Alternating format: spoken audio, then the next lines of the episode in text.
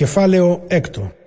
Εσείς παιδιά να υπακούτε στους γονείς σας σύμφωνα με το θέλημα του Κυρίου. Αυτό άλλωστε είναι το σωστό. Τίμα τον πατέρα σου και τη μητέρα σου. Αυτή είναι η μόνη εντολή που περιέχει υπόσχεση για να ευτυχήσεις και να ζήσεις πολλά χρόνια πάνω στη γη.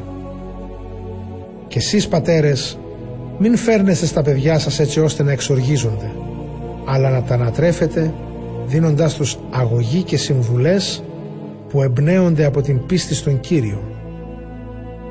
Οι δούλοι να υπακούτε στους κατά κόσμο Κυρίου σας με φόβο και τρόμο, να τους υπηρετείτε με ειλικρίνεια στην καρδιά όπως θα κάνατε στο Χριστό. Όχι μόνο για τα μάτια, για να είστε αρεστοί στους ανθρώπους, αλλά για να εκπληρώνετε ολόψυχα το θέλημα του Θεού ως δούλοι του Χριστού. Κάνετε καλόβουλα τη δουλειά σας σαν να δουλεύετε για τον Κύριο και όχι για τους ανθρώπους. Να ξέρετε καλά πως για το καλό που κάνει κανείς θα ανταμυφθεί από τον Κύριο είτε είναι δούλος είτε είναι ελεύθερος. Και εσείς οι Κύριοι παρόμοια να φέρεστε προς τους δούλους. Αφήστε κατά μέρος τις απειλές. Να ξέρετε καλά ότι ο δικός σας Κύριος είναι στους ουρανούς και αυτός δεν κάνει διακρίσεις ανάμεσα σε πρόσωπα. Τέλος, πάρτε δύναμη από την ένωσή σας με τον Κύριο και από τη μεγάλη του ισχύ.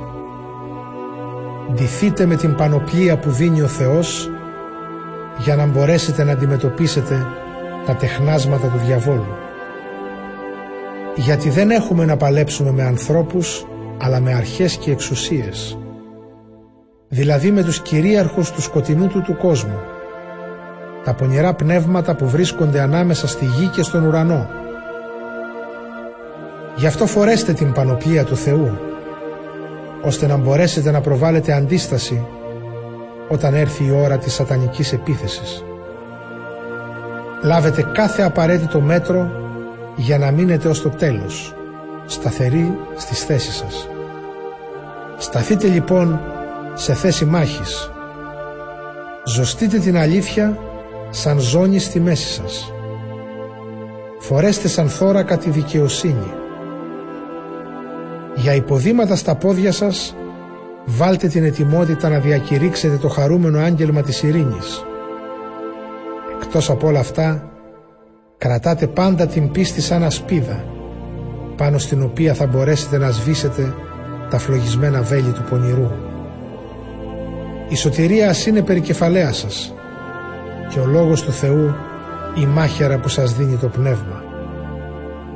Προσεύχεστε συνεχώς και απευθύνετε τα αιτήματά σας σε κάθε περίπτωση προς το Θεό οδηγημένοι από το Άγιο Πνεύμα Του.